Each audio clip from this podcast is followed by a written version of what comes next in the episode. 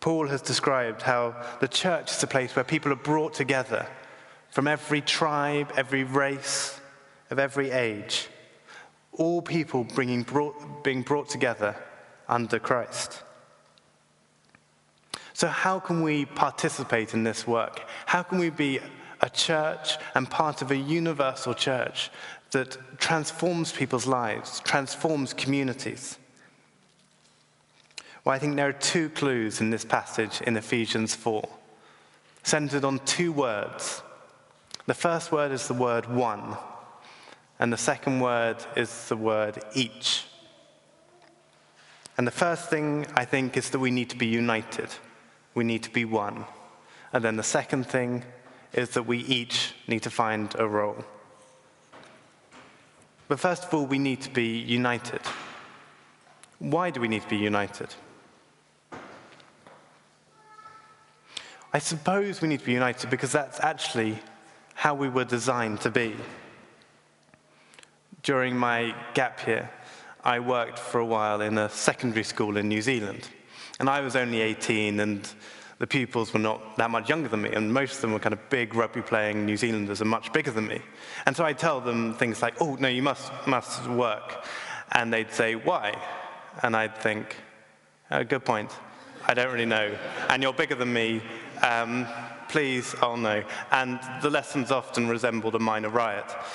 And so I gave that up for a bit. But then again, a few years later, I tried teaching in a, in a very little secondary, uh, very little primary school, um, Christian primary school. And I was supposed to be teaching theology to these very small children. And they were very sweet and well behaved. But I just couldn't work out. They were asking really strange questions. I just finished my degree in theology. And they were asking me questions like, should I underline the title? I, I don't know, do whatever you want. Should I use a pe- pe- pencil or a pen? Uh, whichever you want. I, I just didn't really understand what was going on, and I had to resign. But it made me realize the reason I resigned was I realized it wasn't quite me. I wasn't really made to be a teacher. There are bits that I liked, but I wasn't made to be a teacher. And when you find a thing that you're made to be, it's energizing, it's exciting. It's productive. But when you're not living or doing what you were made to do and to be, it's draining, it's unproductive, it's frustrating. And the church was made to be united. That's how it was designed.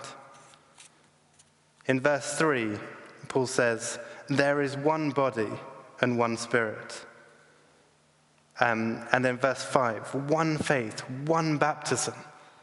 That's how the church was designed to be. It was designed to be one. And then it works best when it is one. I don't think it's any coincidence that at the beginning of Acts 2, when the Spirit comes at Pentecost, it says at the beginning, they were all together in one place. They were together, and then the Spirit came. When we're divided, we become paralyzed, focused on the wrong issues, distracted and unproductive. But when we're united, everything becomes possible. The other reason I think we need to be united is that our unity as a church is a reflection of God's unity. Paul says, there is one body, just as there's one God and Father of all. The church is somehow supposed to be a reflection of God's nature. We are what the world sees of God. So if we're divided, we're telling the world that there's a divided God. But when we're one, we're showing something of the love and unity of God Himself. And there's a huge power in unity. When Jesus prayed for His disciples in John 17, just before Jesus went to die, his final prayer for his disciples was that they would be completely united in order that the world might know that God had sent him. Unity convinces people, disunity discredits our message. And no one wants to join a divided community. But a united community is incredibly attractive. So, how can we grow in this unity? Paul says in order to be united, we need to be humble, which I suppose just means considering other people first, considering other people more important than ourselves. It means considering their needs, their concerns, their worries above ours. Humility means looking to serve other people in the community, in the body, rather than just seeking to be served. Paul says we also need to be gentle. We need to be considerate of other people, sensitive, gentle with each other, sensitive about other people's beliefs or practices or concerns. We also need to be patient Paul says. Not rushing ahead or uh, just trying to do our own thing. We need to wait for each other, explain what's going on, trusting that if we submit to one another, God will honor that. But most of all, Paul says, he says, make every effort. Unity, being united, requires effort.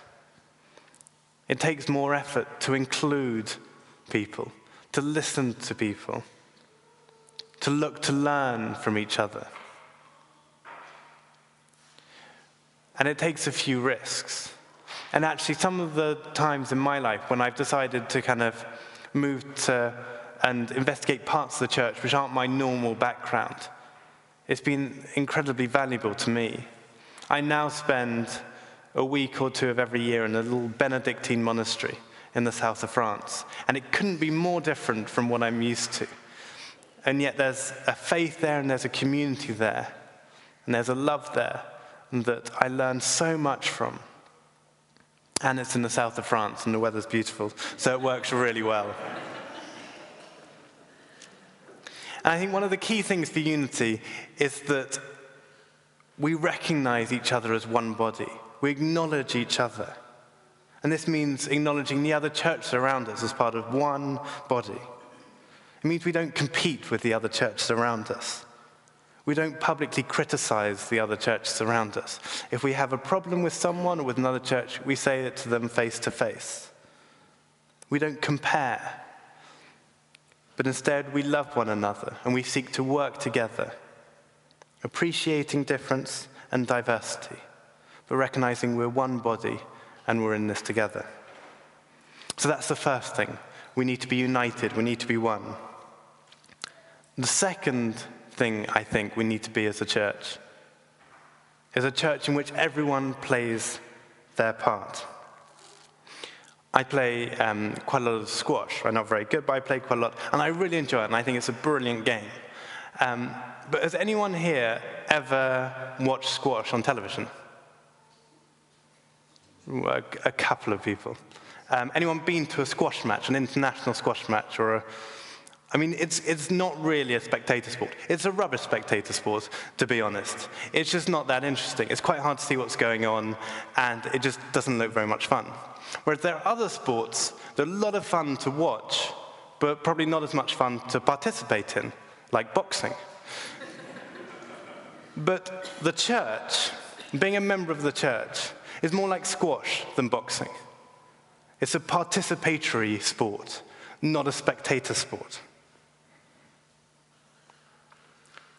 Paul says, Paul um, moves from a language of one in the first half of um, chapter 4 to a language of each. Every person doing their role.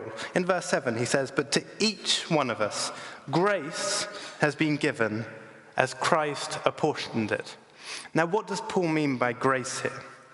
Well, if you turn back a page in, verse, in chapter 3, verse 7, Paul says, I became a servant of this gospel by the gift of God's grace given me through the work of his power. Though I am less than the least of all the Lord's people, this grace was given me to preach to the Gentiles the boundless riches of Christ in other words, grace seems to be like a kind of a calling, an invitation to get involved.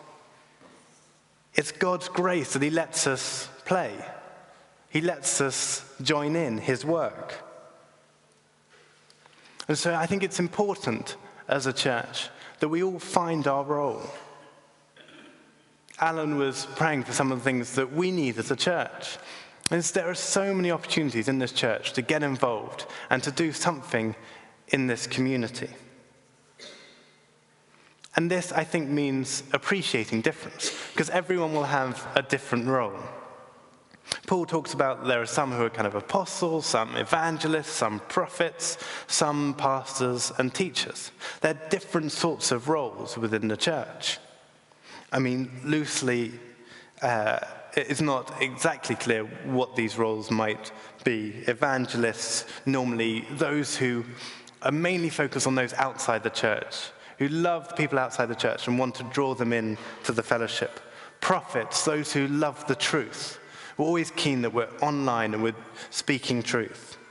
And, and pastors and teachers, those who want to care for those who are in this body, in this community, want to nurture them and to develop them. And we need to appreciate that these the people have different callings, different gifts, and that these gifts and callings are not for our own fulfillment. They're not to make us feel good or important, but rather they're for God's glory. They're for building up His church so that they can work and function to fulfill God's purposes. And it's a wonderful thing, sort of being involved in a church like this, to see the number of people who are just willing to help out, to put out chairs, uh, to give out Bibles, to have roles that are vital, to have humble roles, not necessarily wanting to kind of visible and um, kind of exciting roles, but just want to help out in some way. And that's an amazing thing. So I encourage everyone to sign up for things, get involved. There's the Fair on the Green coming. There are so many ways that people can get involved. And I think if we do these things, if we're united, and if everyone plays their part, actually everything becomes possible suddenly for the church. Because as Paul says, then he is able, God is able, to do immeasurably more than we can ask or even imagine. Should we pray?